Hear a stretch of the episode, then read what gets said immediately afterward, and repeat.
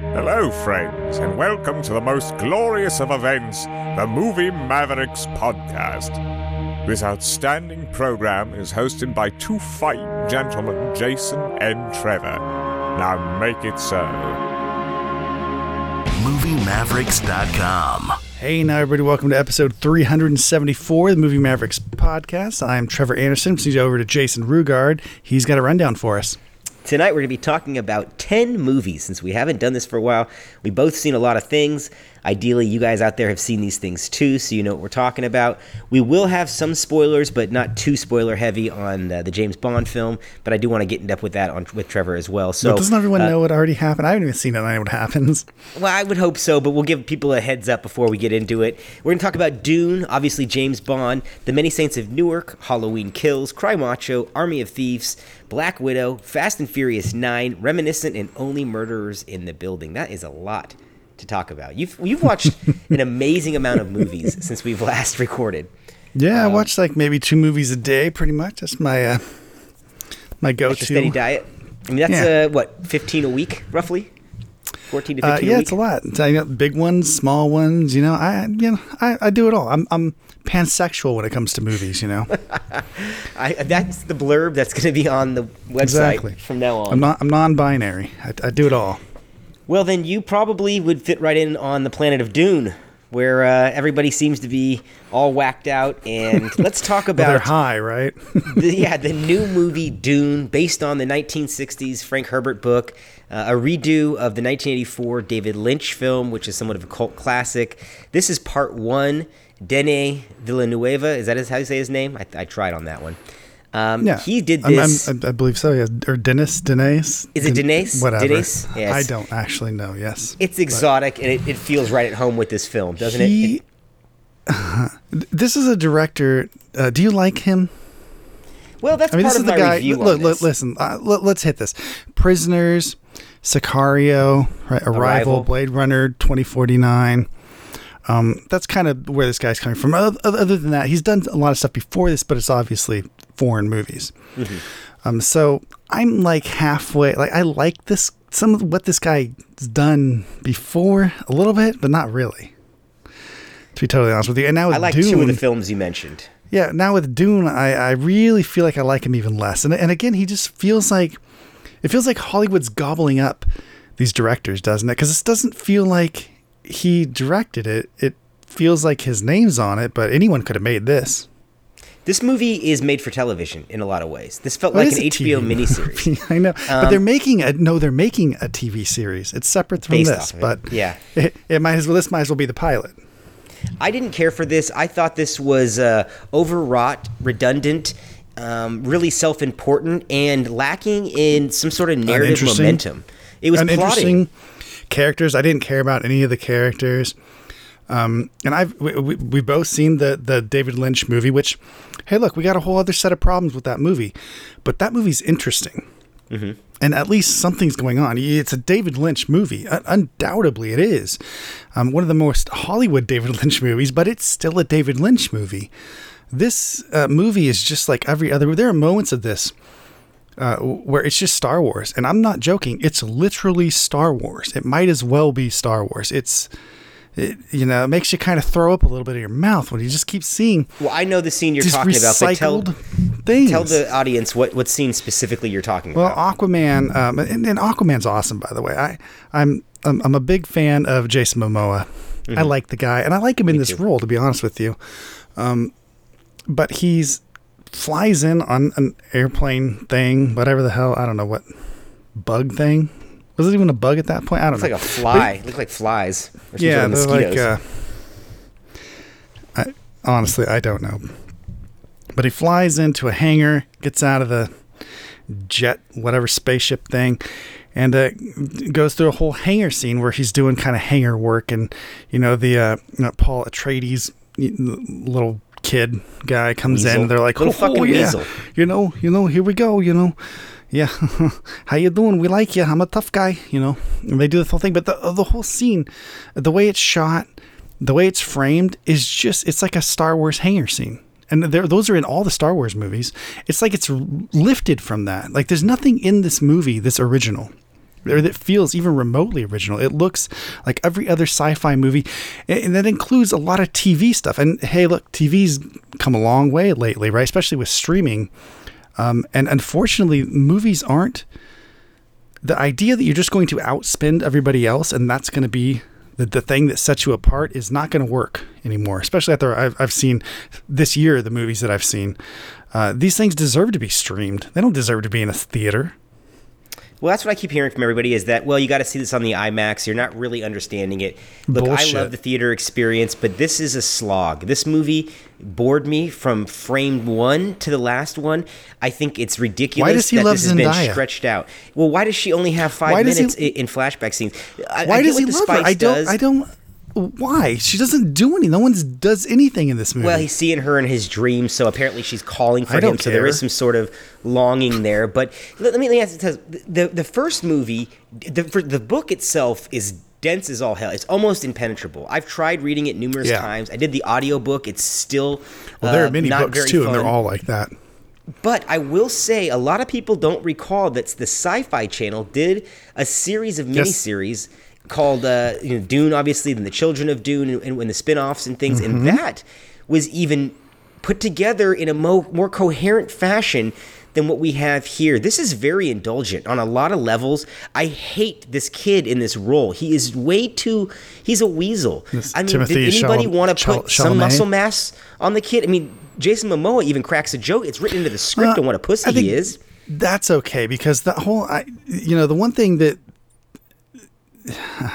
there's a lot about this movie that I don't like, and a lot of the stuff is how they um, uh, build things up, but they totally fuck up the whole part where these people can control you with their with their words, basically with their minds.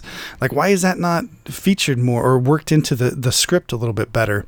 Um, so I understand him being, you know, physically weak. If he can do that, if he's got other, you know, things that make him or that fill in those gaps. I just didn't think he was a very compelling hero. I thought the movie, the, the really But I the think that's the amazing thing to director's me. fault. I think that's Hans the script Zimmer's and the director's score. fault.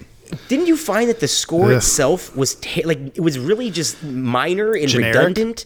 And Yeah. I, I thought the Toto score from the '84 version was much more heroic and, and epic and, and uplifting.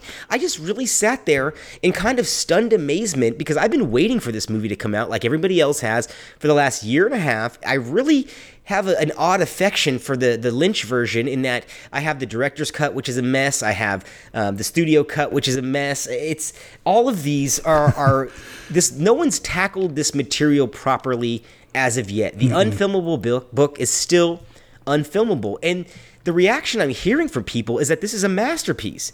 I mean, I'm talking about people I'm having it. conversation mouths with, and they're looking Oh, forward sure. to part I two see too. what was this movie about? What was it about? A migration, and then some union problems, and I mean, you people want to brag on the Phantom Menace for being about taxation and blockades. Oh, and this, this and is that. episode two, What is bro. this? Yeah, this is. Episode is, two is what it is. And it looks like that. It visually beginning. looks like that. With that, that why does everything have the sand grain filter? I know that they're on a sand planet, but does everything have to look like shit? it's shot like shit. The current It's sparse. would you agree that the current the current arc in, in the filmmaking history that we're in right now started in the early 2000s right? 2003 maybe 2004 and it feels like we're coming to the end of that arc. Like i've seen these movies. I've seen this style so many times before. I've heard this. I've seen it. You know there's something new has to be on the horizon even if it's a retrot of something that's 30 years old right? Rather than 20 uh, fine, but something has to come along that resets this, and people are acting as if they've never seen a fucking movie before in their lives. Every movie that comes out, I, I'm flabbergasted. Well, I'm a little uh, disappointed when I go to the movie theater and the, the previews I'm seeing are of movies that are already been made. The Matrix, Ghostbusters, you know, a Bond movie I'm watching, and we're talking about Dune. Is redo- everything is just being redone, and because it's being redone with this. Uh, you know this mindfulness of where we are as, as a society and this this kind of Yeah. homogenization in television the long format it's known has taken over now and movies are are you know we Are used to go to the movies to get an experience that you couldn't get on television now i'm No, seeing it's the same. exactly what i get on television and I mean, it's a little bit. It's it's more money, right? More money is spent. There are, are special effects shots, Fine. and I will admit tech that technically, right, and technology usage of creating this film is perfect, right? It's much better. They had a lot of. Um, you could look at a lot of other television shows, including Game of Thrones or anything else, and you can find uh, a little bit of cheapness, uh, but here and there, right? Not, not too much. It's getting pretty damn close. Um, but this movie, again, you can tell someone spent hundreds of millions, and I'm talking not 100, but hundreds of millions of dollars was spent uh, um, in the creation of this movie. You can see it, but I, I don't really care. Do I want to watch? You know, in the 90s, they used to make those. Uh, those little those those movies uh, with the computer animated movies, right? And but they were just Mm-hmm. like showing uh, like a like demos of what they can do with computer animated Show stuff. And it would often be sent to like yeah, they, they would play like classical music, and there would be like a a demo reel, but they would be really long, like an hour, hour and a half, or whatever. Uh, is that what what I'm stuck with now? With movies, is that basically what I'm what I'm watching? Is what they can do? Because I think it's you're referring it certainly to isn't Inside- storytelling. Inside the Mind's Eye. Remember those videos? Yes, that whole series. yes, I have to. I have some of those, but There that is exactly what I'm referring to. Yes, movies like, Like that. Early Lawnmower Man type shit. Exactly. When computer animation was new and um, uh, and you didn't have a, a whole ton of it out there, so so that was people would kind of want to see it. It was like cool looking art type stuff, you know. Um, but, but that feels like what this is. Like it, it- this feels kind of void of emotion and and I, I don't relate to anything in this. I guess I, I don't know. Is that my fault? Am I am I missing? I appear I somehow seem to be missing something, right? Because everyone else seems to be able to watch these movies and uh, and think they're good. Now I can I can understand people who watch them for entertainment value and are like, yeah, all right, it entertained me for the amount of time that it played, and then I'm done with it.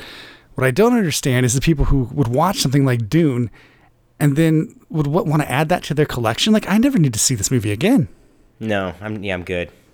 Uh, and that's what's becoming apparent with a lot of these HBO releases is that then they they return to the service a couple months later, and I'm not interested in ever looking at them again.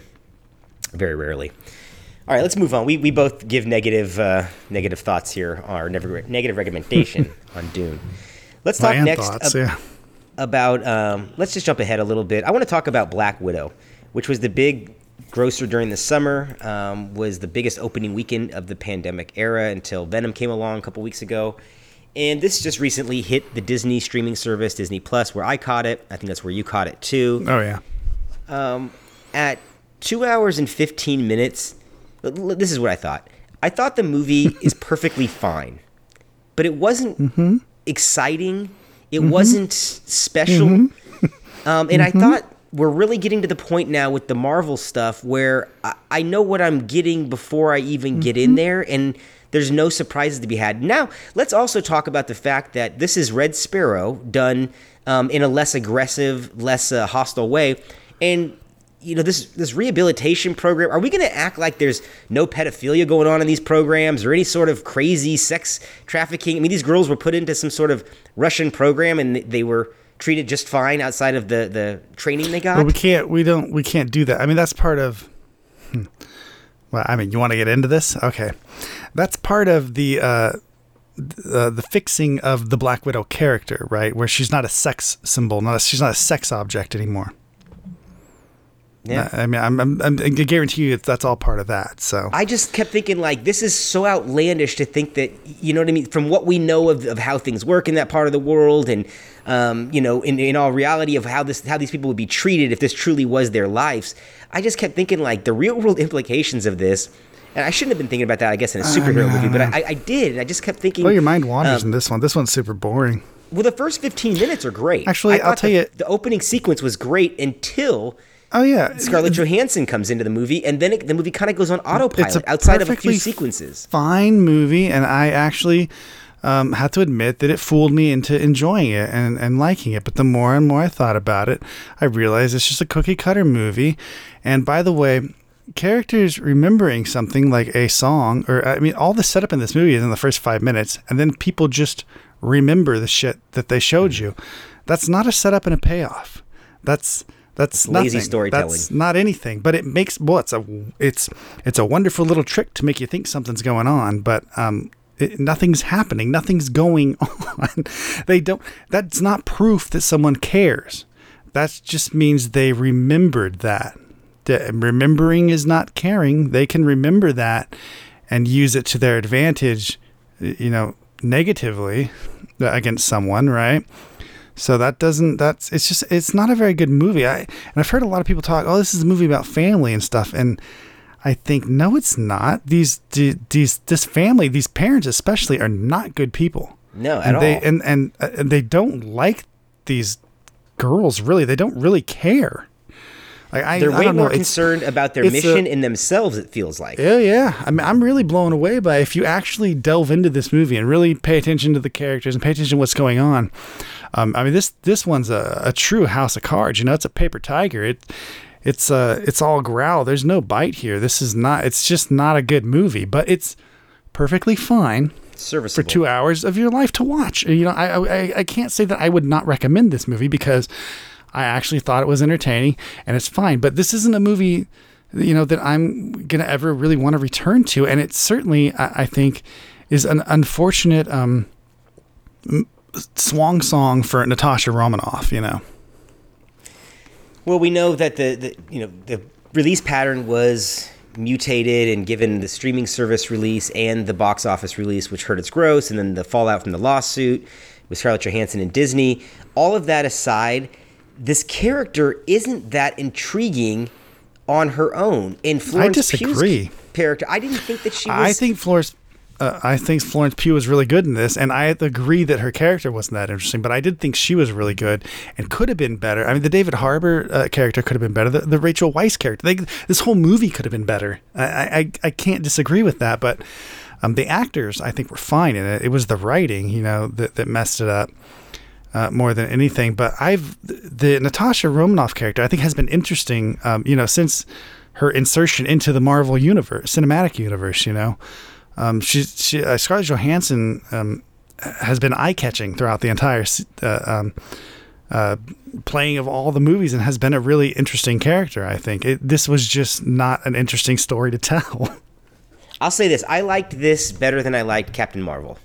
And I know it's the two female Oh, yeah. superheroes of the, the Marvel universe. By far. But I thought um, I thought at least this had some balls in some scenes, and they tried some things, um, particularly in that opening sequence. That was all right. this This, was a a lot bit more out of left fun. field. This is more yeah, of a fun movie than that. Captain Marvel was was way um, way too straightforward. It felt way safe. down as well. This didn't feel um, as it didn't feel way down really well, but it's super safe too. Well, I mean, it isn't all Marvel films at this point? I mean, when is the Endgame? Yes, might have been but the last this time just that they really- showed something. this just really shows the cooker the cookie cutter format that they're using, you know. And there has to be an end to this. Well, I guess Eternals is looking like an end to it. So I don't know. They'll uh, will they readjust? Will they figure something else out? I don't know. But they can't just keep. Uh, I don't think they can keep plowing forward with the same stuff. You know, I don't think it's going to work. Well, work. as we record this, Eternals is about to come out this weekend. It has the lowest uh, Rotten Tomato and Metacritic score of the Marvel films. So it's uh, it's taken a bit of a, a beating so far with the critics. I'm sure audiences will, will respond, but I mean, there's something to be said the fact that you can get indie directors that have no experience whatsoever with this kind of filmmaking and just plug them in because the second unit's going to take care of it, the CGI component's Yep. going to take care of That's it. That's not just a Marvel issue. That's not just a Disney issue. That is every studio right now is doing that, and that's a major issue with storytelling. It's the reason why movies suck. It's the reason why they've sucked so hard this year. Yeah, and uh, you know, I'll, I'll piggyback off that and segue perfectly into the next film, which is The Many Saints of Newark, a movie that I was really looking forward to because uh, I'm, a, I'm a huge Sopranos fan. Just enjoy the shit out of that series, still do. Highly recommend to anybody. And uh, this being the prequel movie, you know, I kind of wanted to see what was going to go on and who made Tony Soprano Is this- posters were is this a money grab? everywhere. Or It's I should not say, a a money grab. grab. Do you know what it is? It's a backdoor pilot, is my opinion. It's a backdoor fucking pilot to an HBO series that I think that they've already announced that they're they, David Chase is going to be returning to do something in this world.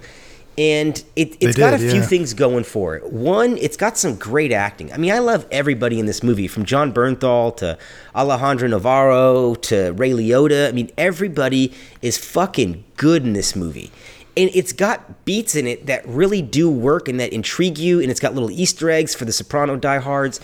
But as a movie, it felt incomplete, it felt rushed, and it felt small. And I go back to the directing by Alan Taylor, who is most known for directing Game of Thrones and uh, Sopranos, and, and his big screen debuts haven't been good with Thor, Dark World, and Terminator Genisys. I mean, both those feel underwhelming to me. And this has that same kind of small minded, it's, you know, the, the real, the gimmick here is Michael Gandolfini the star original star's son, and he's fantastic. And you know the I think it's Vera Farmiga is from I can't think of her name right. Fer, Fermana, the girl from Vera The Departed. She plays yeah, thank you. She plays the mom who would go on to be a nutcase in the series. So there's fun there, but the Right, story and she's the is mom in very Psycho, so there you go. it's very rudimentary. I mean, it really is. This is an extremely rudimentary movie. It doesn't have a whole lot of surprises, but Mm-hmm. there, though, it's as got a great said. fucking cast. I mean, I haven't and seen this, but great like it. cast. Yeah. It's and it's got this really murky underlying story about um, a criminal from uh, a black gang in Harlem who's making a play for some power that goes nowhere. That literally goes nowhere, and the payoff that to that so storyline often? is terrible. So how's that? Uh, how's that build up in this? Because why is that happening so often? Where they have, it seems I watch movies. Um, you know, Dune. Uh, you know, um, all the movies we just talked about, and all the movies we'll talk about in this whole damn thing. It's it seems like there's there's always something that catches my eye or, or my intrigue. You know, and then then it never evolves into anything. Why do they do that? It's like the most obvious, fucking coolest part of the whole thing, and then it just goes. Eh. Well, especially in this movie, which is it's railing towards something. Um, in in a female who's kind of the linchpin of the story gets involved with Was- both men, and you think, well, this is going to lead to something. Is that and it part doesn't. That's a pilot. Is that the part because it's open ended in Yes. some way?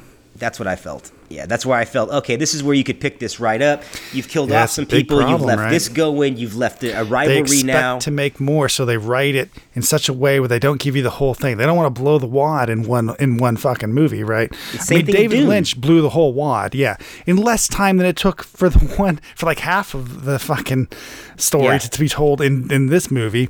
He told the whole story. I come on, guys, make a damn movie. Make a movie, a movie, one one movie. Make a movie. You want to make a sequel after that? Especially- great, do that, but make. Make the sequel, then the sequel can be its own movie. And, and if you're going to piggyback off the pop- popularity of The Sopranos and call it The Many Saints of Newark, it's called that because it's about uh, the Moltisanti family, and in Italian that means many saints. So it's it, it has you know a lot of things that I liked on the peripherals, the look of it, the music drops, things like that. Gandolfini's kid is actually can can act at least like Gandolfini, and uh, is is appropriate in this role, but I don't know what they can really do with this. And if they do create a show on what I've seen, there's one shocking scene in this. And for a gangster movie, you need three or four of theirs. There's one scene where they're torturing a guy and, you know, kind of to get some information. And you just go, God, this has been done so many times, so much better than in this that it almost feels like a dress rehearsal. Yeah. You know what I mean? Like a play. And Like uh, gangster we're movies going to are go ahead. often slow, so you need you need to have um, I would say commanding characters, if that makes sense. energy. Some energy Well, but but, to the that, but story. energy needs to be in the characters in some way, like like chest puffing, you know, in a way, like just like like I'm the man at this moment in time somehow. Like when I think about any really great gangster uh, movies, that's always a big part of it. Yeah, so I, I just, I don't know. I just, I don't totally disrecommend it, but I recommend it with strong reservations. I think that if you're a Soprano fan, you're clearly going to get more out of it than you would if you were just, uh, you know, your your average viewer. It's probably a But must same- watch if you're a fan. I'm sure. Yeah, but at the same time, I think that many fans are going to be, be thinking that it's it's, going just to be a letdown, something. but still, yeah, it's a it must is. watch, even if it's a letdown. I- if you're a fan, there's not much you can do, you know. Unfortunately, Well, let me give you the unpopular opinion. The Entourage movie was more complete and, and more true to its source. that and I know wasn't it a very wasn't. good movie. I know it wasn't, you know, exactly. A, it's was not a sequel. It's a prequel, but even that was better. That at least was Mm-hmm. more spot on. So Mm. that's that's my uh, my thing on that. That's unfortunate. Let's move on to talk about F9, better known as the Fast Saga, Furious Nine, Vin F you Diesel's nine times. ninth return to the series. Yeah, and, the ninth uh, time we f you. I'm going to be upfront and say that I was ready to hate this movie, and I actually got a goofy enjoyment out of this. I think this is Yeah, the sure. best Fast movie that they've made in years. I oh don't know Jesus, why that's it not took even them, a fucking hard sell. I don't know why it took them so fucking long to get to Dominic's backstory of how he ended up in prison. I His love backstory. I Are love the kidding na- me, I? This love the backstory is so shit. bad. It's so Come on. shitty. The When NASCAR they have thing with his fucking Rooker- dad. That's what I was waiting. I'm like, dude, next time they're gonna do is it's gonna be fucking something like his dad actually fucking survived, and his dad's gonna be the bad guy. That's just not really the bad guy. They're gonna Oh, unite the family. You the might be onto 10. something What do you mean? Don't say that. That's exactly. That's like, come on, fucking a man. This movie's so bad. I agree with you though. This No, is I loved it. This is a I lot of fun. I well, it doesn't. Your love for it doesn't make it a good movie. it's a Good, though. horrible movie, um, but it's a fast. It's a Fast and Furious movie. It's exactly what they've become at this point. Um, I, you know, I thought it was entertaining. Again, you know, I'll give the Black Widow treatment. I, you you want to watch this, have fun watching it. Um, yeah, more power to you. I did, but it's a stupid movie. I mean, really stupid. Yeah, it is. It got, it doesn't have a brain in its head. Nope, Loved not it, at all. It knows though. I want to point out something to the audience that you pointed out to me, and then when I saw it, I loved the sequence. Is when Tyrese's character realizes he's living in a fucking movie, and that he's never been scarred once, and I- he survived these firefights. I That was a missed that opportunity. It was that Expendables three moment where uh, where he realized like, oh shit, like like this is fucking weird. Right? This is too weird.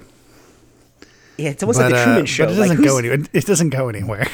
no, they tell him to shut the fuck up. But even the goofiness of it, like when he's running and the car lands on top of him and he just happens to walk away from it because of the angle of where he was standing, it's turning into a, a literal cartoon. We're not trying I- anymore.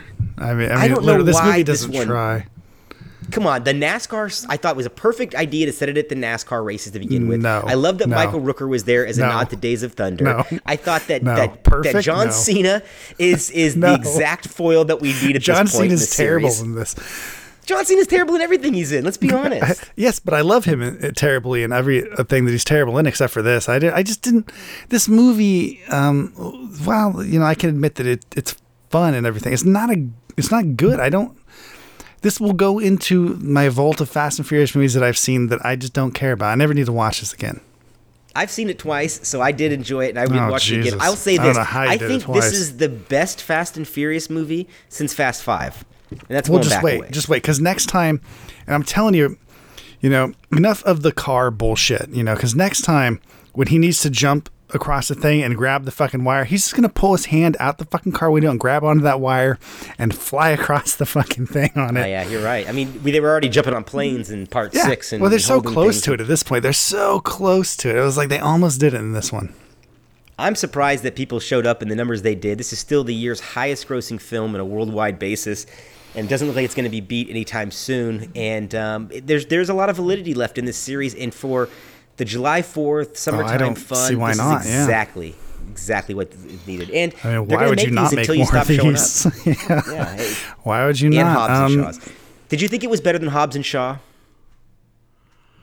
I I think it's on par with that. I really don't think this is a standout in any of the other ones. I Wow. mean, you say it's the best. I don't. I don't know. I think that um, this year's been particularly bad in movies, and you saw a movie that was enjoyable. I, you know, I don't think that makes this a good movie. No, it makes it a fun movie-going but it was a fun though. movie thing. I yeah. Well, like I said, I would tell people to watch this, but it's just fucking dumb Yeah, I can't I can't argue for that, whatever good uh, that does. You know, but it's still entertaining. I, th- I can't. th- There's no way I most, could justify most of the Fast and Furious fun. movies are entertaining. To be fair, they have big, you know, big action sequences and things in them. I think in general, I think people find that entertaining. Well, there's usually a lot of downtime in them as well, and, and they're sent off on a little side mission that doesn't have anything And to they do try to do comedy and stuff in those in those moments. it They, worked they for try some to reason. keep it fun. It worked here better than it's worked in, in quite a while for me. I was, I mean, I think this is the best one in ten years. All right, let's talk about Cry Macho, the Clint Eastwood directed film. The man's 90 years old, and he makes a film that was written in the 70s. At one point, Arnold Schwarzenegger was attached to this material, and other stars. And uh, Eastwood decided, hey, let's go ahead and do this. Eastwood is also notorious for not doing a lot of rewrites. I think this film needed a major re- rewrite. I think that it- spiritually, it kind of exists in the same universe I felt as A Perfect World, which co- which uh, Eastwood directed 30 years ago, and it has this laid back laconic quality to it that at some point it, it reminded me of the Straight Story. Did you ever see that movie where the guy drove across country on a tractor?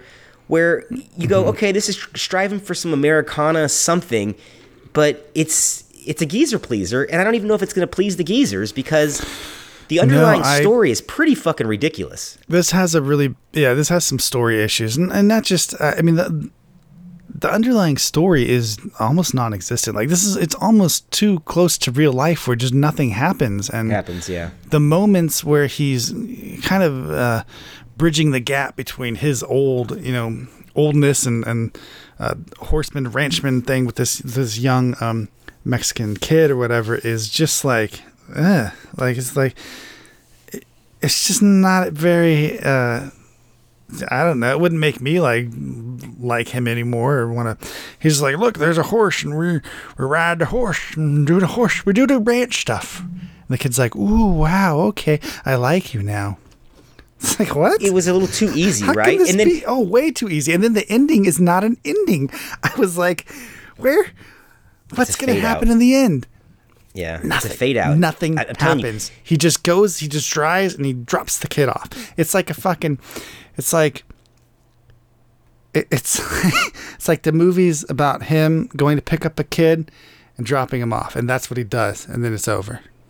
Well, don't you feel How that it had almost an Altman quality to it in that it, it tried to be ultra realistic in that the mundane qualities of the being on the road and the life of the rancher. It was this was an Altman movie. It would have been a lot better because I think that Altman actually looks into nuances in his films and the character nuances and a lot of things. But you're correct about the realism there. But this movie just had no point. It had no point to exist. And if this is the actual uh, book, right? This is a book.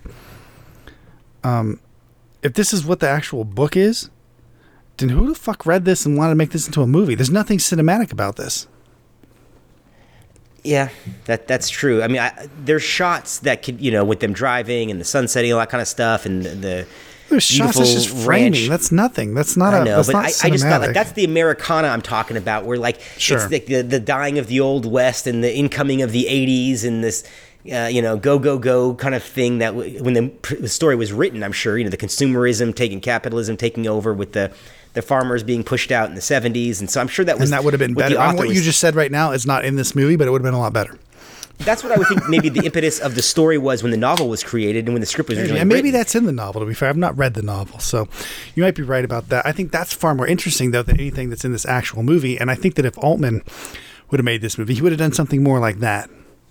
Can we stop though with Clint Eastwood, uh, with women throwing themselves at Clint Eastwood? This happened in The Mule, where he Oh had like God, a he threesome, and then in this movie this too. I mean, he, get it up. The man could barely enter a scene. I feel bad for him. He trips He's on going to throw camera. out a He's gonna die. just thrusting, you know. Christ, and I love Eastwood and, and you know Reynolds and, and Brosnan and all those guys. Oh man, he's but- been doing this part though since the late '90s. I'm too old for this shit, right? Except that's you know right, that's it's not exactly this- him, but it's that's what he's the part that that's what he's been doing, right? For the last the Gran 20 Torino. the last twenty years he's been doing this. Twenty years. Yeah, this is I- um, I'm- I'm- it- I'm it's willing- just He actually is too old for this shit though. at this I mean, point. it's finally happened. He he literally is just too old for this. He even hearing him talk is a bit of a whisper. Do you know who I did like in this movie though? In the the small moments that he was in it was Dwight Yoakam. I thought he has a Dwight really Yoakam's nice awesome. screen quality, and Yes, uh, the way he was I've loved speaking, Dwight Yoakam in everything that he's ever been in.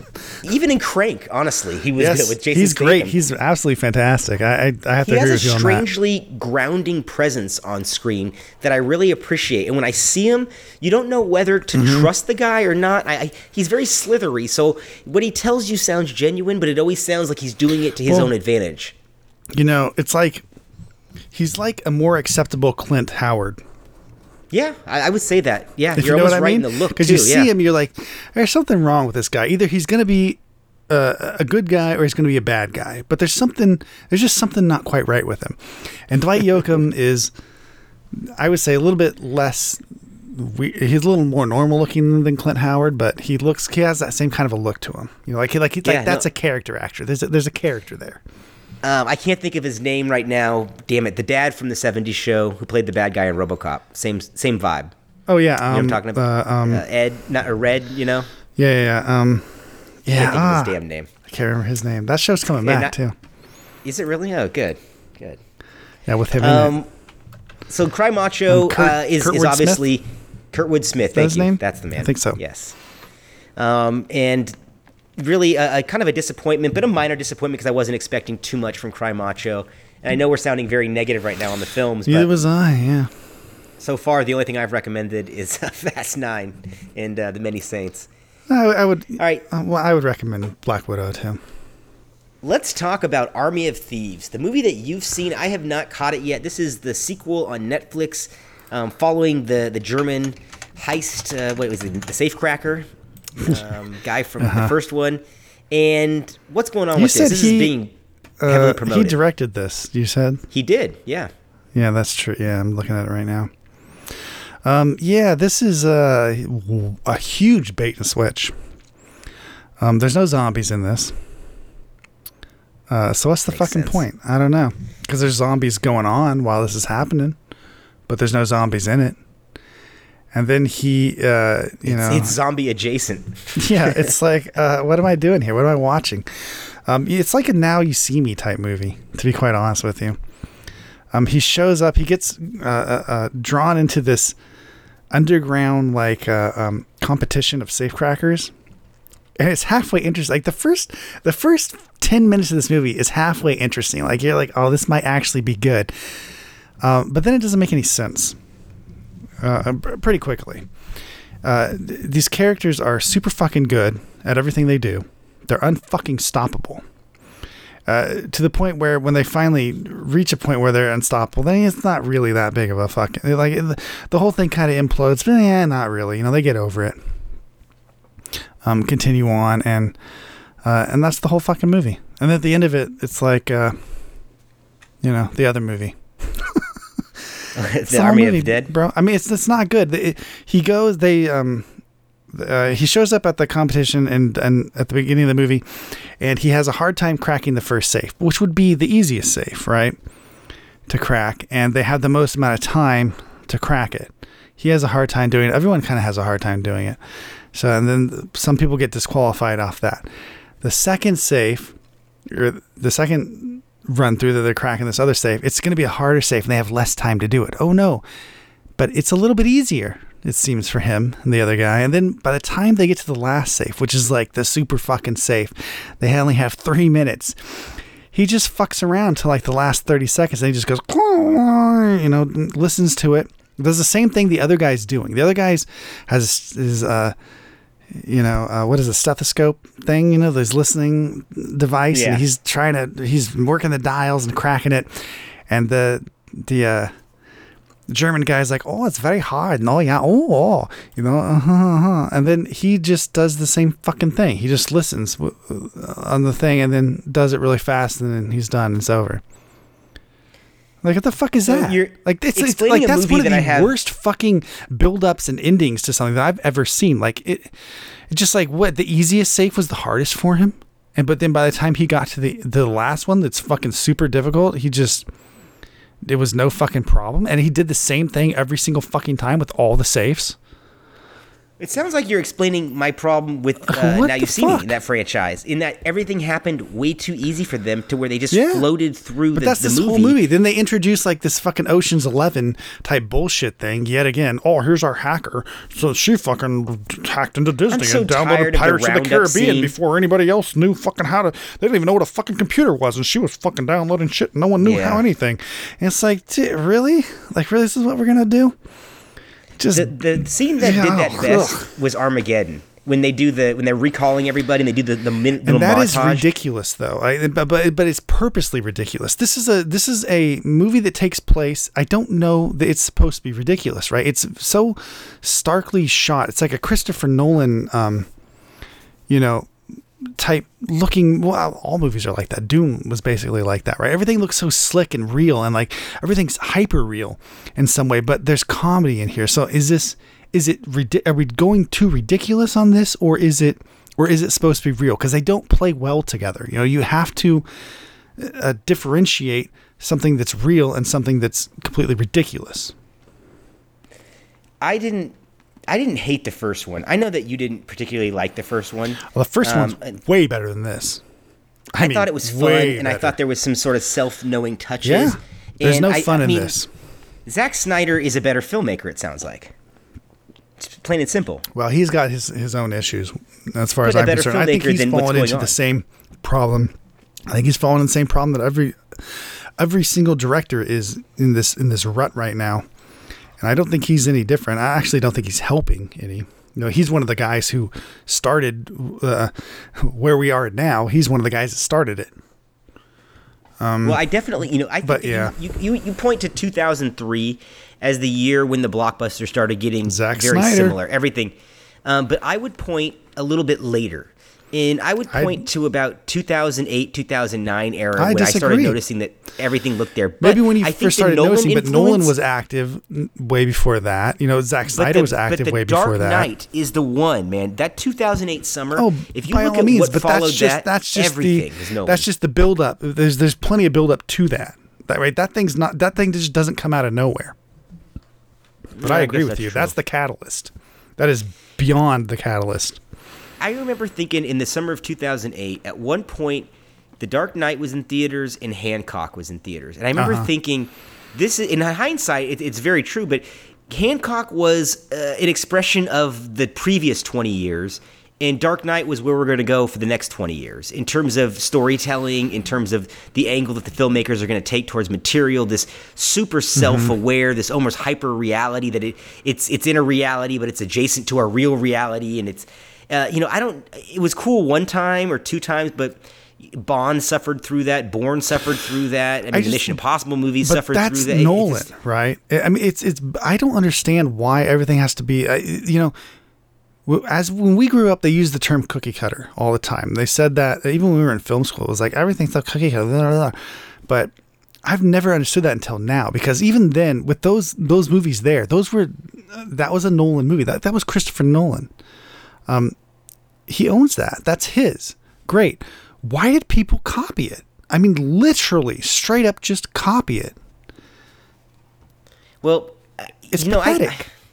I recently heard Rob Zombie on a podcast, and he was talking about making the original or the Halloween at the, with the Weinstein companies. Uh-huh. And he said that you know he he talked about what it was to work with them, but he said in 1997 he was working on a project that went nowhere. And he said that whatever Uh-huh. the number one movie in the country was that weekend, that's what the executives would want in the movie. And he said that when he was making this, Private Parts came out, and he said he'd be damned if on Monday morning they didn't come in and say, "Is there a role for Howard Stern in this anywhere?" Yeah. And and it's true. Like I mean, it's it's just everybody grasping But who at has the power? But Who has the power in Hollywood right now? Who's making movies? Those guys. I guess, yeah, yeah, yeah. It's uh, it's it's redundant and it's it has to collapse at this some point. point, right? It has to. Well, I just I can't imagine that Ugh, they I can't do it we much all want to see this. Yeah, it, it's really it's it's played out beyond belief. I thought we were done with this by 2012, but another eight years of this. Yeah, I shit- don't need something that's totally, completely brand new or anything. You know, like Promising Young Woman is like the last movie I can think of that was really, really fucking good. It's not new. You know, I'm Mm-hmm. not saying that it's brand new. I've never seen it before. No, I've seen it before. But the focus of what was good in that movie and what people were allowed to do and, and what was ultimately created, right, is just very different than what they push for these big budget movies. And I'd like to see something more interesting, make it, you know, fine. If it's you know too big to fail if that's the idea then only spend 16 80 million dollars on the movie. Fine great. But make it take a risk. Make it different. Yeah, show me something new at this point, um, which we're highly lacking in this. And you know, this Nolan conversation, like once again, is a perfect segue into another review, and that's the review for No Time to Die, the James Bond film. I specifically waited for deep in the podcast to talk about this one, so that um, we're going to get into spoilers here. I'll give you a heads up before we do it directly, in case you want to turn off and uh, check out the movie, then check us back out. i think But- everyone knows you probably don't even have to exactly say i think you can just allude to it i think everyone pretty much knows well, there uh, with both spoilers or just well the, you want to do the one big specifics Yeah, I kind of want to get into specifics Yeah, here. so ahead. I'm going to give you guys a heads up. We, we've talked about the only things we're going to talk about uh, past this is going to be Halloween Kills, Reminiscence, and Only Murders in the Building. So if you want to fast forward about eight minutes, you'll probably be good. And uh, we- um, maybe 10 minutes to cover your ass there. but uh, You can let's always talk rewind. No Time to Die. This is the two hour and 45 minute James Bond epic that says goodbye to Daniel Craig. And while I think he is the best Bond um, in that Oh, they could have replaced Brosnan with, I mean, I, I, I, well, Casino Royale is really the one. Let's be honest. Casino Royale I have to the- admit, yes, that's fine. it's the one that sold him to me. And in but I like Pierce Brosnan. I like Pierce Brosnan too, Pierce and I will Brosnan say this again on air. Bring him back for one last one, like they did for Connery, uh, with Never Say Never Again. Let him come back one time. That'd be as a great as just- reset, just a- and then and then just bring exactly. someone else in. That would actually be a really good reset. A- James a palate Bond- cleanser, you know. This James Bond is too fucking emotional. Well, is this similar emo. to Skyfall? I mean, is it the same style? It's the same thing, man. They've been treading water for three fucking movies. It's redundant. It's too much. Well, I don't. The I opening. don't think. To me, Solace doesn't exist. I don't mind Quantum fair? of Solace. Oh, how dare It, you! it does. I, I, honestly, I don't mind Quantum of Solace. In hindsight, it's actually fun. At least it's not a bloated, well, did you? overly emotional you like Skyfall? slog. I did like Skyfall, but I liked one Skyfall. I don't need three of them. you know, and we've gotten Spectre, which is basically yeah. Skyfall light, and now No Time to Die. And once again, everybody's trying to ape this fucking Nolan aesthetic, where you Is have it- this wounded superhero who doesn't want to do this shit anymore. Stop with the not wanting to do this. I don't want a Batman that doesn't want to be Batman. I don't want a James Bond that doesn't want to be James Can I Bond. These guys got the greatest fucking lives ever. Have fun with it. Well, that's true. I mean, James Bond is basically, you know, a, a sex symbol. Um, if there was ever a sex icon. symbol for men, Yes. this is the guy. He goes around, all the women want to do him. But the point, or the, the question I wanted to ask is that um, something that happened, especially with the Nolan stuff, is uh, uh is in the the villains. Um, now you like villains. You're always like, oh, Mm-hmm. you got to have a good villain. Got to. But something that happened because, and Heath Ledger, damn you so good in that damn role. Um, it- something happened with villains after at this point where it's so big, like it has to be so enormous. They have to be such a huge villain that they almost overshadow uh, the hero. And and that I felt was true even yeah. even with these Bond movies. It kind of felt like the same way, like they, like they were like he was going up such a uh, against such a big villain, you know, in some way. Well, I, I I love the old James Bond villains, you know, with the guys taking over places or the moon. Yeah, but they seem they living seem in a killable. volcano. You know, they seem stupid. Like you can get They- you, yeah, you can you can beat them. they're fallible. They're not evil mastermind geniuses that you've never come up against before. Right. And Well, and is wasn't it that- was But wasn't that the Black But- Widow thing, right? Where the guy in Black Widow, Yeah. the fucking bad guy in that, had al- actually already achieved what he wanted to achieve. Like Yeah, what the was- fuck was that all about? Seriously though, but that's kind of like that's like kind of like the Bond movies before then. Like when you think about like Moonraker and shit, like where these guys are like they have these these crazy dreams and things, and they're trying to achieve these things. It's like done in such a way that you can put a you, you can you can break a couple of the cogs in those machines, and you can see how James Bond can take that shit down. But if James Bond's going to go up against the Joker, you know, then Heath Ledger's Joker, mind you, every single time, and people are just like these guys are just they don't give a shit about anything. They're just out to do bad things. They're just evil for evil's sake. I I don't know. It seems like that weighs down on on the movie, on the story so much for me. Is that true of this movie? the I'll say this about the villains. For all the high class villains that they've gotten in this series so far, this is a they're big all villain, overacting. right? Like, like They're all Rami overacting. Malek is supposed to be Oh, like everyone's he- like raving over him as a villain, right? No, Jesus Christ! the guy's fucking one note. Can we get past this Rami That's Malek how all love? the villains are been. That's what I'm saying, right? They're they're too big. Like everything's big, right? Is he big in this? Like everything, like No, with the eyes, you get the eyes. They're just like small. Oh. He tries Really? to go quiet and small and detailed, and it's almost a Christoph Hmm. Waltz thing. And it's it's it to me it comes off as you're playing yourself. I see Freddie Mercury here. I see this. I, I don't see anything stretch here. First of all, second of all, they Hmm. Freddie render Mercury? in in one sequence they render the entire previous four fucking movies irrelevant. Irrelevant. And you go, wait a minute. Bond has spent four fucking movies How do they do chasing after Spectre, and you come along and you can just Oh, murder off Spectre. You can so you can do something James Bond Yeah. couldn't do with minimal effort. That's what I'm whenever talking you wanted about. to do it. Not so good. that's my that's my problem with it. So they should have ended that right there. I mean, when you start at arc, end your fucking arc.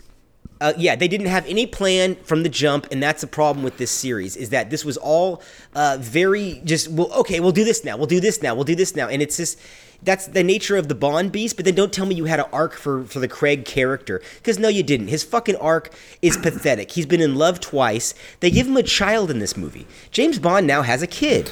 He's an ado- he's an adorable father, and you know what? Not only does he die, he dies to give up his life for his family. Oh, and once again, Hans Zimmer's Wait, doing the are score. Are you fucking kidding me? No, and Hans Zimmer gives a fucking score that is really irrelevant, other than reusing themes from On Her Majesty's Secret Service, which is the whole plot of this movie. It rips off Her Majesty's Secret Service, and you just realize how much better Sure. Lazenby did this, how much better the That's a filmmaking was movie, in '69. It's a, it's a great under overlooked James Bond movie for some It's uh reason. yeah, I mean it's a product of its time. To be fair enough, you know, Yeah. film is sped up when people are throwing punches. It's comical today, but um th- yeah, strong Bond film as far as I'm concerned. strong Bond film, strong action film from the '60s, really. And uh, and thematically, it's it's right in line with this. And they use the the theme by uh, I, I can't think of his it's a famous Duke Ellington maybe it's a famous singer I can't think of his name right now. But all the time in the world is the theme song, and they, they use it. Wasn't this like a But Billie I don't- I don't- Eilish or what's her name? Billy well, she seems uh, she sings Billie the theme Eilish? song "No I Time to Die." her name. But Uh, the, right. the the oh, Her Majesty's Secret Service had the theme song of "All the Time in the World," and that's Oh, right. used repeatedly. That's used in, in this. yeah, a lot in the score as well, which gives this movie a weight that it doesn't uh-huh. deserve. Because you're going, oh, well, you're playing on that. But let me tell you something. Spoiler, spoiler, spoiler. When fucking James Bond is dying because he goes back to pick up his daughter's little stuffed animal, her doo doo, as they call it, literally, and he's sitting there Does she love him sacrificing 3000? himself.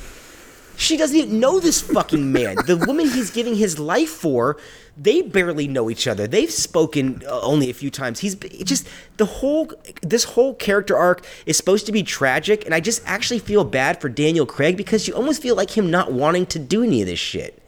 That he had to, you know, one great Bond movie bought me four that I didn't give a shit about, and ultimately Skyfall was a cool anomaly, but I thought this was a major, major letdown. I was ready to put this on my 10 best. I was so excited for this.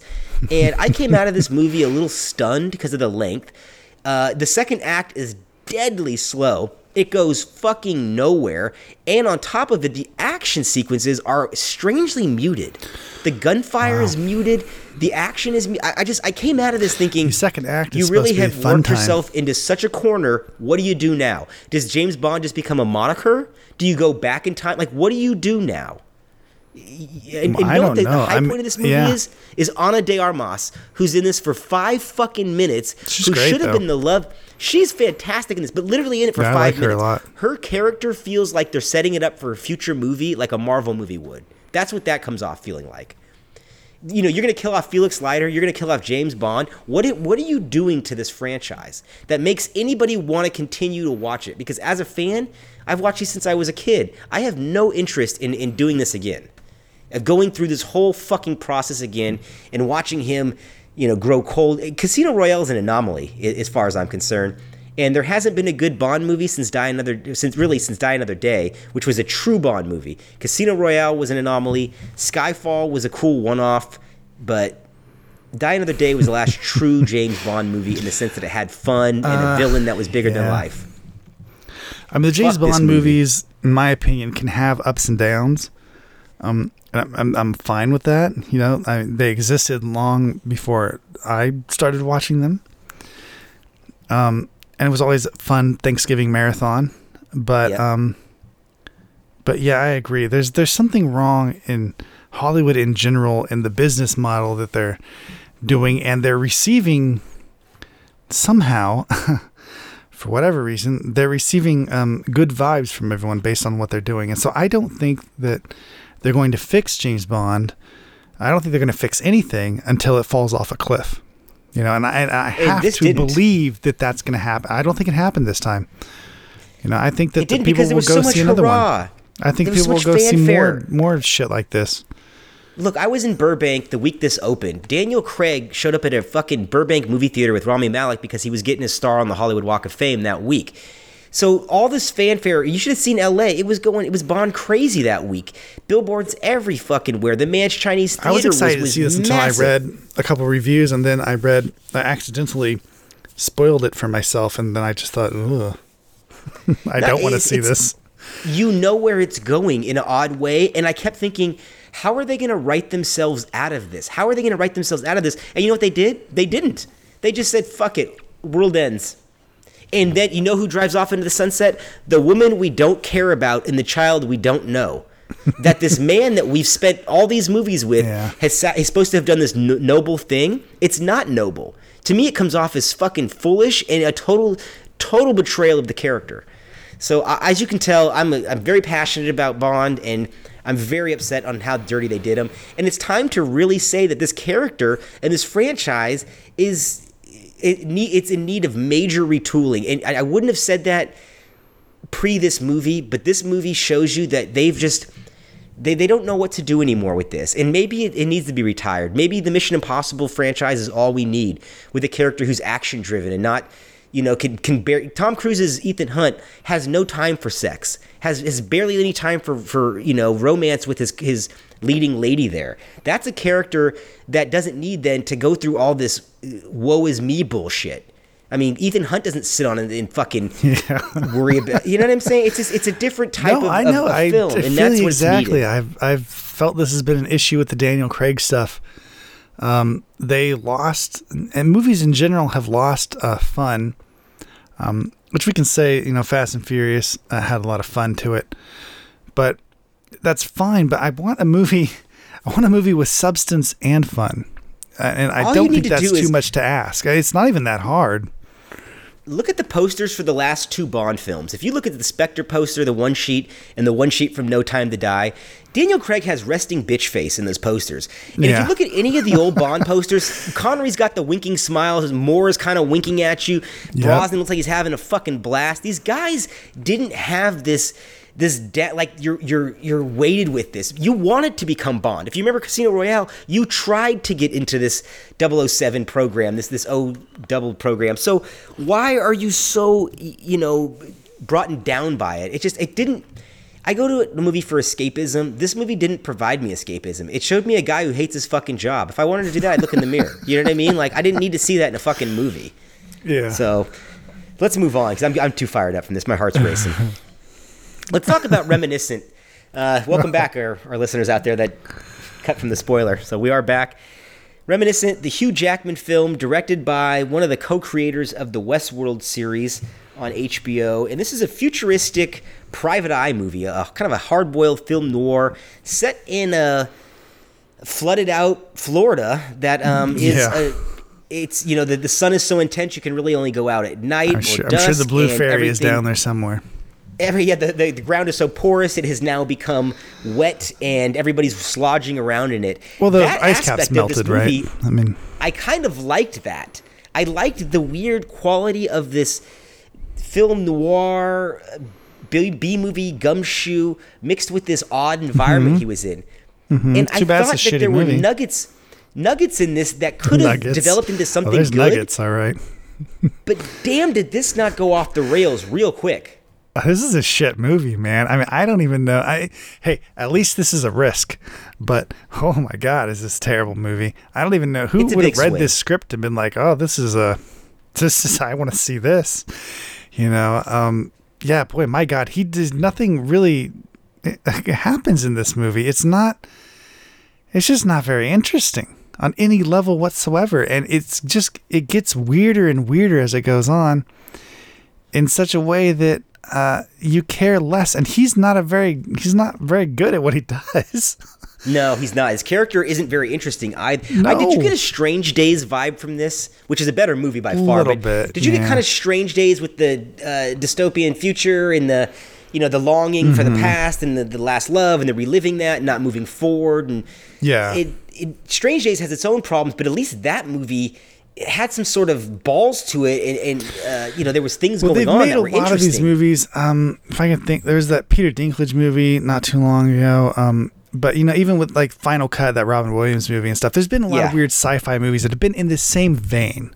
Um, that they've been making for I don't know 15 years, actually longer than that. You know, Dark City really. uh, You can go back for a long ways, Yeah.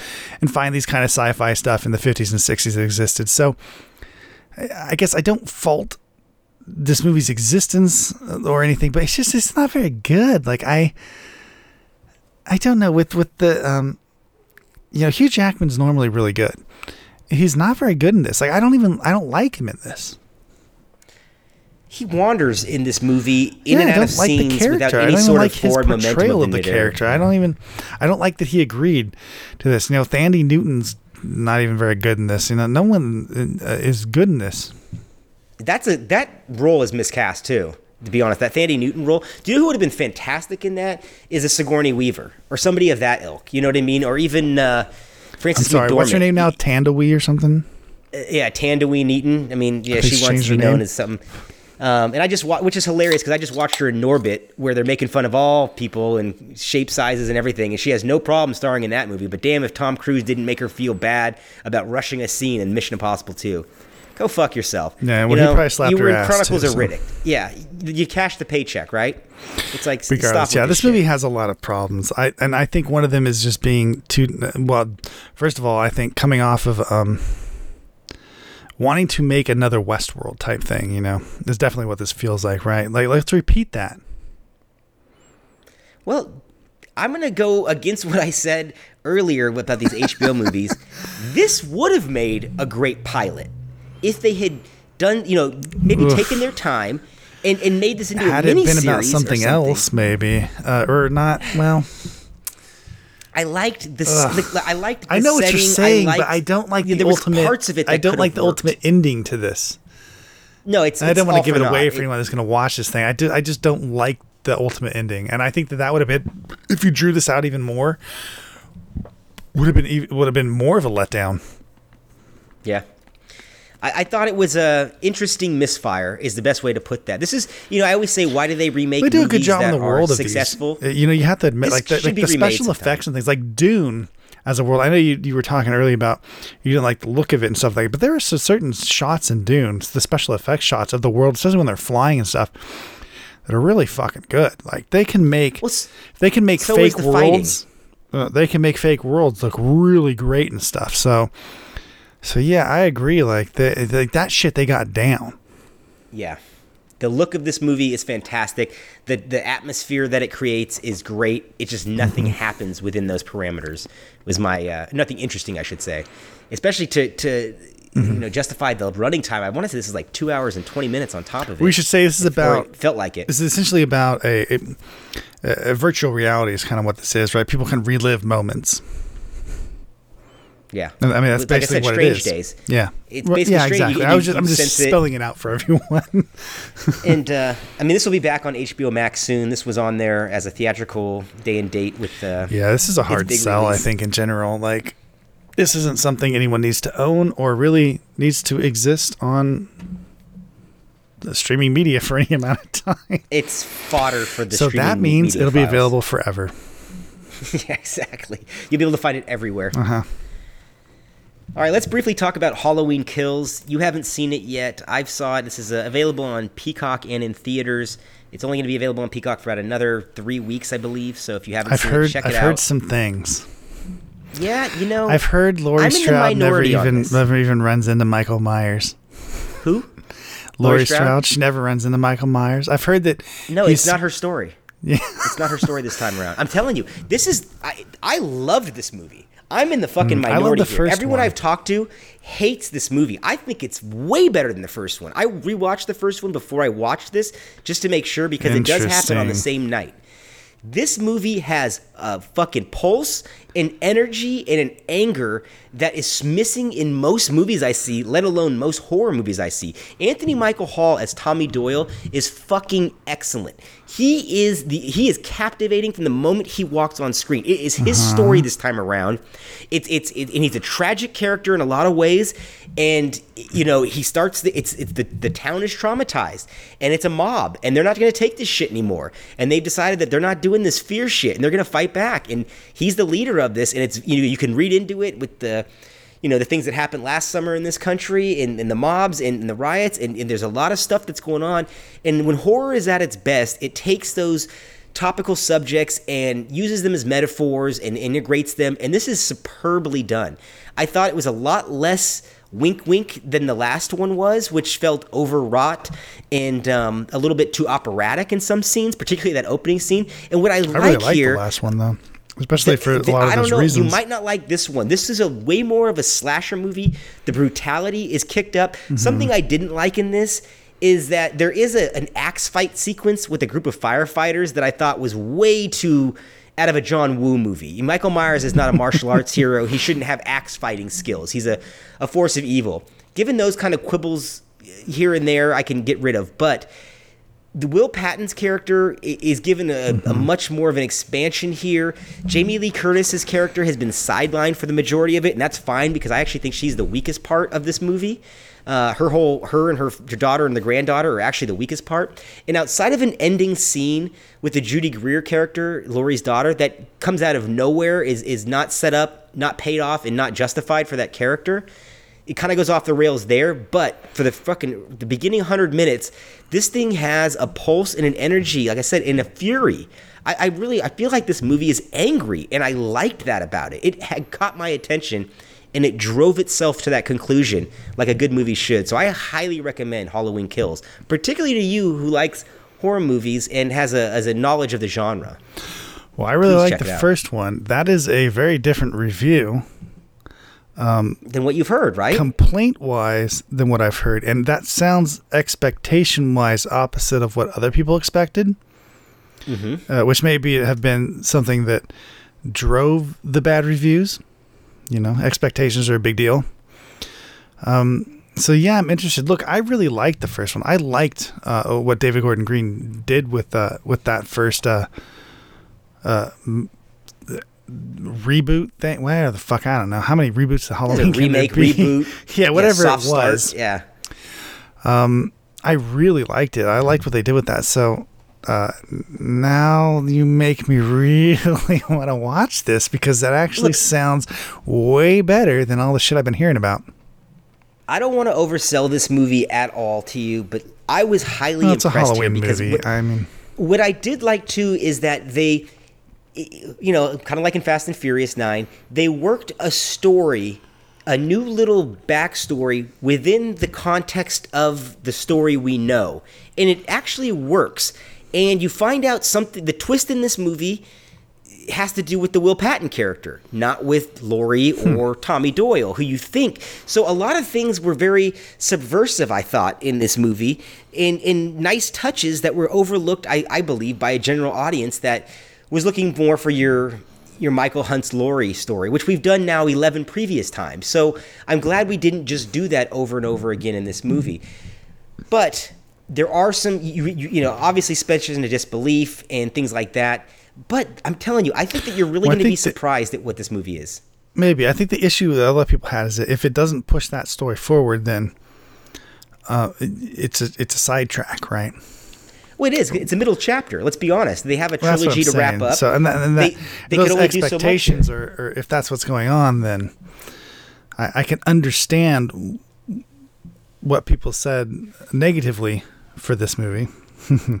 but you're saying high- you're saying th- regard you're saying those things are still true regardless of those things. This is an interesting movie based on uh, Yep. uh, what it chooses to do in between here. You know, while it's while it's twiddling its thumbs, waiting to wrap up the main story. There's some interesting shit going on here, and so that is intriguing. Yeah, I'm telling you, it's an intro. It, it, it was very nicely handled by the writers, by the direction, and I like the fact that they keep giving this mask almost a mythical quality. You know that it like when Michael gets his hand on that fucking mask, and that it's almost like you know Samson without his hair. There's there's That was something that, that to was in the this. There's first some- one type thing too. I Yeah, know there was a that lot was. of little. There's a lot of nuance in the in the first Halloween thing that I really loved. So if that's if they're going to continue with that, even if the main storyline isn't what you expected and stuff, then I would probably be fine with that. I think that most people are turned off on the way that they treated the main characters in this movie, which was uh, harshly and almost with disinterest. And the secondary characters really step up in this one. And luckily, Anthony Michael Hall who's almost unrecognizable if you haven't seen him recently. He's bulky. He Yeah, looks a meathead. He looks menacing. Yeah. The creases in his face are dark, deep into the point where he's actually is very interesting to look at. You know, he's got a certain quality that you don't want to take your eyes off of. And in this movie, Mm-hmm. he he really hits it out of the park. And uh, I don't, you know, I don't want to give spoilers away on this one, but but check it out. I'm I'm very excited for the third one. And Yeah, I I'm gonna have to watch it tonight. this. I have to watch it. Yeah, please please let me know what you think about it, and uh, we'll do a follow up on the next one. Now, tell me about Murder, Only Murderers in the Building, the Hulu show. Is this with Steve Martin, Martin Short, and Selena Gomez? Selena Gomez. Yeah, this is a, a Hulu original. I'm not really into streaming stuff anymore, but um, hey, sometimes they hit one out of the park. And Only Murders in the Building is fucking great. Um, it's these guys. Uh, there's a murder in the building, obviously, and Martin Short uh, decides to start a podcast. He's like a, uh an old time Broadway show guy who's failed. You know, ran into some failures here, so he decides he's going to start a, a podcast about this murder in the building, and he um, ensnares Steve Martin and Selena Gomez. They all kind of come together to make this podcast, um, and it is funny e- endearing. The characters are great, and um, I I just thought it was a, an all around easy to watch show. You know, it's a geezer pleaser, and I'm a geezer at this point. um, but yeah, but Steve Martin and, and, and Martin Short are. Uh, Steve Martin's been. He's one of my favorite actors of all time, easily. I love him and everything, and he's funny in this. It's funny. Uh, finally, and Selena Gomez is great in this, and uh, Amy Ryan is in this. She's great. Well, it sounds like they couldn't get Chevy Chase back, so they got Selena Gomez instead, huh? They couldn't get three amigos Uh, back I together. don't. Yeah, I don't think Chevy Chase would have would have added to this. I think the the Selena Gomez angle is is actually a lot better. Um, and Steve Okay. Martin and Martin Short play off each other so well at this point. They've been in. Is it a comedy show so or is it? It's a comedy. a mystery as well? It's a mystery show and a comedy. It's both. Oh, okay. Uh, so it's a little on the lighter side, um, but there, you know, there is murder. But it's like you know Agatha Christie, like murder. You know, it's like uh, someone poisons some stuff, and you they go like, oh my Mm-hmm. Somebody gosh, did it in who's, who's doing this? Yes, candlestick. who's doing this? You know, and, and of course it's it's has to do with this particular apartment building, and so there's there's all kinds of things going on. Um, in that you know, Martin Short's getting kicked out of his apartment. He's behind on his rent because, well, he has no money. You know, there's a um uh, I don't want to give it. Uh, I won't give anything away, but um, uh, there's lots of stuff that happened. You know, Tina Fey is in this for for a bit part. Nathan Lane is in this for um, a bit part. So it feels very 90s, you know, surprisingly to say. Um, it's got a lot of older actors in it, and I and I don't. I just I liked it. It's it, it it's a, a warm feeling show that has to do with murder. Well, that's a, it's an odd So, combination, but it sounds like that. something that would have played on FX. It sounds like an FX type show, you know, like that humor. It is, and but it's not edgy like that. It's not edgy, and it's it's Steve Martin and Martin Short. So it is safe. Um, it's so it's show. safe, but it is funny, right? They say things and, and do things that are that I find funny, anyways. That, that, that don't exist in a lot of comedy nowadays. You know, um, can't really think of any examples at this point, but just real simple, simple uh, things that are that are fun and funny. Uh, character traits, you know, that are. I mean, Martin, Steve Martin's playing Steve Martin. Martin Short's playing Martin Short. Uh, they're not doing anything different in this, but uh, but it works. And uh, yeah, I thought it was a good show, and it, it leaves off on a cliffhanger. So hopefully there will be more. Um, but I definitely recommend it if you like. Uh, um, if you like funny stuff, but especially if you like murder mysteries and things, it's it's a real easy murder mystery watch. I love that kind of stuff. Uh, you know, like the strangers on a train or throw them Exactly. from a And train. so this one's a little you know, that- fun. You know, you like you feel like you want to be a part of this murder mystery. you want to be part of the group. You know. It's got a hell of a cast. I mean, those two stars that you say. Martin Short is a hugely underrated talent. Uh, I still watch He's old Jimmy incredible. Interviews uh, on occasion, which I personally think is still, as much as I love Zach Galifianakis' Between Two Ferns, I think Jiminy Glick is the, the you know the origin of that in a Uh-huh. Oh, lot of for ways. sure. Uh, and, and you know, even Clifford I watched recently, which was a fucking awful movie. But Martin Short's not awful in it. The movie itself is Martin awful. Short's one of the most. Uh, yeah, I went and saw um, Mulaney. Remember that TV show, that failed Oh, yeah, show? the- the taping, I went and saw yeah. a taping of Mulaney, and uh, yeah, uh, I mean, uh, it was uh, one of the worst tapings I've ever. I've been to several tapings of TV shows. Hands down, the worst one. It they spent uh, that thing took four times, five times maybe what any other taping took. it was so. that because Elliot Gould? I can Elliot Gould was horrendous in it. Elliot Gould was his lines. terrible, man. I remembered no lines whatsoever. The only shining part in any of that whole thing was Martin Short, who nailed his fucking lines and delivery every single time he was told to. You know, and it, it was it, it- unbelievable, right? Like how, like what the next level. The Martin Short was on such a higher level than everybody else on that show. He's a fucking like, pro. whoa, like that dude's like super pro, and like nobody else could match him on that shit. Um, so yeah, I'm I'm in awe to some degree of Martin Short because he's just uh, um, Martin Short and he delivers in this. You know, Steve Martin's the same way, as well as Yeah. Selena Gomez. I actually think she's really good in uh, as far as acting goes, and she's good in this. I'm going to give you my two overlooked, uh, one Martin Short, one Steve Martin film. The Martin Short movie that I think is overlooked, people don't give enough credit to, is Pure Luck, which I know which you're I a just fan of. I just recently watched. Yeah. It's not good, man. It's not good. He's funny in that. He's also funny. He You know. I'll give you another one. I'll give you two per per one. Uh, Three Fugitives. I think Three Fugitive is is an overlooked movie. Mm-hmm. Sure. Uh, on the Steve Martin side, I'd say Mixed Nuts, which I don't I think enough people have seen. Nuts. It's actually Great a good Christmas holiday movie. comedy. Yeah. Yeah. Uh, and L.A. Story, which I don't LA Story is fantastic. If you haven't seen LA Story, really is. please go see LA Story. Yeah. It's somewhat hard to find nowadays. I was looking for it recently. It's not available on any streaming service uh, readily. You have to buy I know it because it's Amazon old. or Anything that's old Yeah. and good, you can't, you won't be able to find. yeah. In, in both, all They've four hidden of those away. movies, I recommend. They don't want you to. to they don't want you to know good movies actually exist. Well, Mixed Nuts got trashed the second it came out for some reason, and that was the year that Home for the Holidays came out. But it's and become got you know love. Ah, but Mixed Nuts has become a cult classic. Oh, has it really good? I'm glad to hear I'm no that. joke I to that. Uh, There have been so many times when I've we've I've talked to people about Steve Martin movies and this and that, and Mixed Nuts comes up constantly. Everyone, it really is one of those movies. Look, it's not a it's not a banger, so to speak, right? It's not like a movie that you're just like, oh wow, whatever. But it's fucking a movie that grows on you. Like it's it's better than it should be. It's a perennial favorite. If it's on, I'll catch it and I'll, I'll watch 20, 25 minutes of it.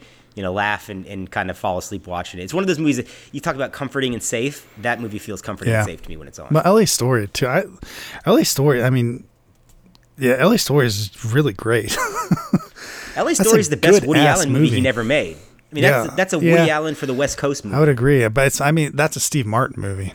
I mean, Yeah, It- through and through. I didn't care for Steve Shop Martin. Girl.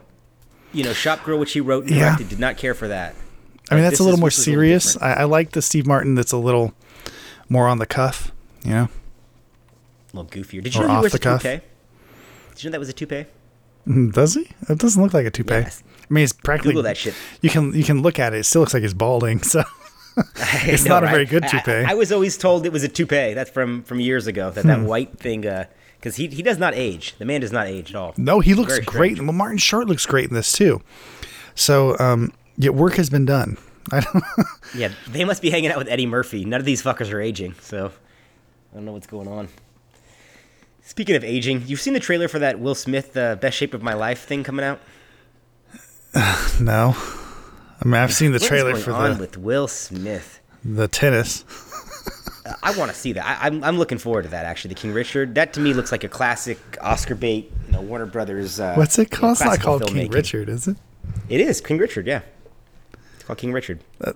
The Trust me, I was just on the Warner Brother lot. They had a fucking the poster that was tennis seven movie stories about tall. um yeah, the girls. That- what? it's Richard Williams. Um, His name's Richard Williams, so it's King Richard Huh. that's the name of it. Yeah. What? What? Are, what is it? Serena and uh and Venus. and Venus. Yeah. Yeah, Um, Clearly, yeah, you're not I a big know, US bro. Opens That fan. looks so. I, you know, Will Smith is just. I don't know. I'm softening on Will Smith at this point. I That go looks- back and uh, when was the last Will Smith movie you enjoyed? And it's been quite a while for me. Yeah. I mean, I don't know. I Robot. I really loved. Uh, Men in Black Three, I think, was the last one that I thought was oh, that was pretty good. You know, um, but yeah, I Robot's a fucking No, classic. mean, I mean, those are the classics, Men in Black right? Three. I- That was the last time I really was like, that was pretty fucking good. When was when did Men in Yeah. Black Three come out? 2012. Yeah, I was gonna say that's I mean- fucking. Way more eight recent. years ago, yeah. nine years ago. Because uh, I mean, Bright sucked. Collateral Beauty sucked. Yeah, I I, didn't mean, like Focus was okay. You know what I mean? Like Suicide Squad, he was good. okay in. Yeah, I did like Suicide. I did like him in Suicide Squad. Yeah, that's true. I mean, there's a, it's a lot of, uh, but his filmography I don't know. in the I, 90s. I feel I don't feel like with. any of those. I, I guess Men in Black three to some degree, but I Robot's the last movie I think.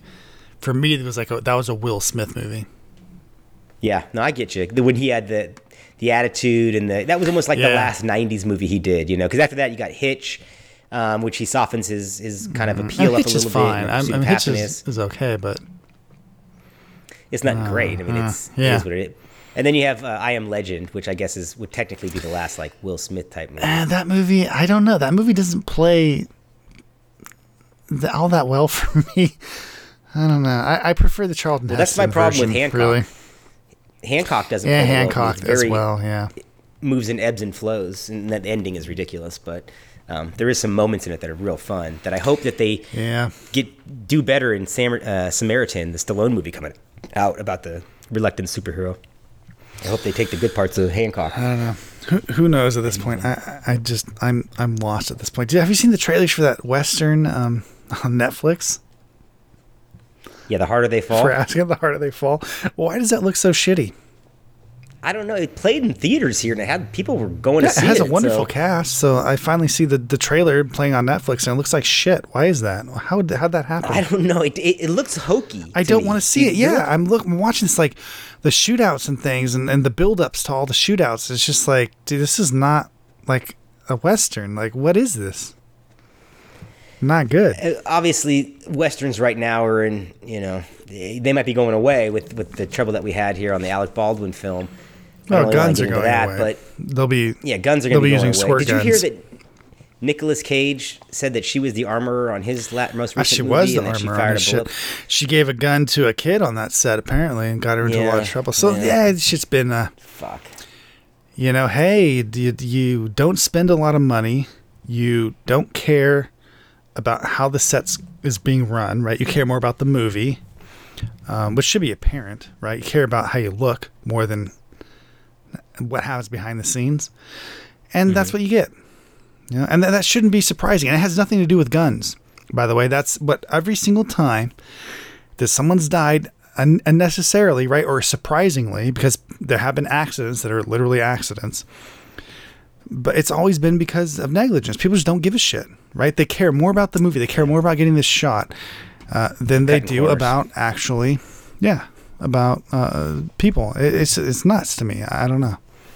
I've been I've done I've done acting in low budget films, and it's uh, your your your value in your life is not what they're concerned about. They're trying to make their day and you know get all everything in and the money they got, and a lot of times safety, particularly on low budget movies where there's not uh, people looking over their shoulder, corners get cut. They should be looking over their stand up for shoulder. yourself- Everyone above the line should be looking over everyone's shoulder, right? And nobody did. Yeah, at all nobody times. did. Not one of them. Yeah. Even including the cinematographer. There's a checks and balance system. including her who got killed. You know, she didn't do it either, and and she should have been because they were all sitting there fighting about how this how things were going, how the crew was being treated. And they still showed up to set that day. Alec Baldwin pointed the gun at her when he shouldn't have. Right? They broke all the rules of, of everything they Why should have been doing. Right? This is my And- question, and- Trevor. and so- Why uh, wasn't the camera locked off and they were far away from it? Why It was a stand steady behind the fucking camera? She wasn't behind the camera. ah, it was a practice shot. That someone posted a uh, a picture of uh, moments before that happened. So it was a steady cam. So she was not operating the camera. That's this is what originally what I thought too. Like she was behind the camera because I thought, oh, union issues, non-union crew. She's manning Mm-hmm. the camera now. Director's behind her, right? That's got to be what it is. That's Yeah. not what happened. Apparently, it was a pr- it was a practice. They were practicing. The camera was a steady cam. It had a steady cam operator on the camera, so she was there. The director was there. Alec Baldwin was practicing a draw, some kind of a, a weird draw that he had to do, and the gun went off. He drew Holy and shit. pointed the gun right at her, and the gun went off, and it was just. You know, so and that was something that you're not supposed to do is point guns at people. Hey, big surprise! You're not supposed to do that, unless I mean, oh, unless when it's recall- necessary, right? Yeah, You recall the Brandon Lee incident, but I mean, you can go further back. And Uh, in but that's a complete accident. But yes, but those things do happen. But it's super rare. You know what? Do you know about the guy that shot himself? Do you know about that actor? There was a TV show, Yes. an action adventure TV show in the mm. '80s. And in between takes, the they wanted to do another one, and the, the guy Yeah. was like, was like rolled his eyes, and put the gun to his head and shot it like like fuck. And the impact of the Yep. blank, the the the it Yeah, killed because it was right. fucking It was right up against his temple. I think right there. Yeah. Yeah. Unfucking believable. Yeah. so this is not this I- precedent you here. know, so it's just it's not that guns are unsafe. It's that people are unsafe. And well, it so didn't stop John Wick four from blasting. I'm sure well, whatever. I mean, I don't have a 90,000 problem with people not wanting to use real guns anymore. I don't necessarily think they need to. The special effects are fine. You know, I'm I'm okay with it. I can't really tell the difference anymore between the fake Well, ones and the real stuff. So I'm had no real okay. gunfire. Do you know that? The Chris Hemsworth Uh, movie because yeah, they couldn't get it a into the lot country. of them do. To be honest with you, Yeah. there's plenty of them that do, and it works. I'm fine with it. You know, I'm okay at this point. I guess if it's if it's a safety concern, then I guess. But I don't really think that it is. I think it's more of a uh, um, people aren't running sets correctly. You know, they're not. People aren't taking charge and, and doing what they should be doing. I don't know, because I would never Well- run a set like that. I don't know of anyone that would, especially you're being paid the big money. You're in charge somewhere there. Um, take charge, you know, and, and if the person, you should be watching each other, right? The, the set should be run by all the people above the line. To be taking care of your Well, people. y- you know that when a big star gets on set, that that things and the big star in this done to situation happened to be uh, an executive producer. who's a, a known prick on top of it. You know, and Yeah. to be fair. So, I mean, So- he's asking, why was I handed a hot gun? Why didn't you check the gun? Why weren't you there watching her load the gun? If you were going to take that gun and shoot it, why weren't you doing that? You know, Because of laziness Hey, and ex- yeah, expecting didn't somebody care. else is doing Did it. not care. Yeah. You know, that's what it comes down to. Well, I guess on that happy note, we'll wrap up episode 374. We ran a little long today. We want to thank you guys for joining us. If you haven't seen No Time to Die, I hope I didn't spoil it for you. Um, otherwise, you know, Or we you were fairly negative this week. uh, let's let's run down. Uh, we don't recommend Dune. I don't recommend No Time to Die. We both thought Cry Macho was a waste of time. Many Saints of Newark. I recommend to those that are Sopranos fans. No one else. I highly recommend Halloween Kills. Trevor says stay away from Army of Thieves. We both thought Black Widow was acceptable fare, but um, I can't recommend it. Trevor slightly recommends it. Nah, I highly recommended F9. Trevor does not. Reminiscence, we both say stay away from. And Trevor said check out Only Murders in the Building. That's the rundown. Thanks for joining us, guys. Speaking for Trevor Anderson, I am Jason Rugard, and we are the Movie Mavericks. Oh my, another magnificent episode has come to an end. If you're craving more, set your destination to MovieMavericks.com, Warp 9. Engage!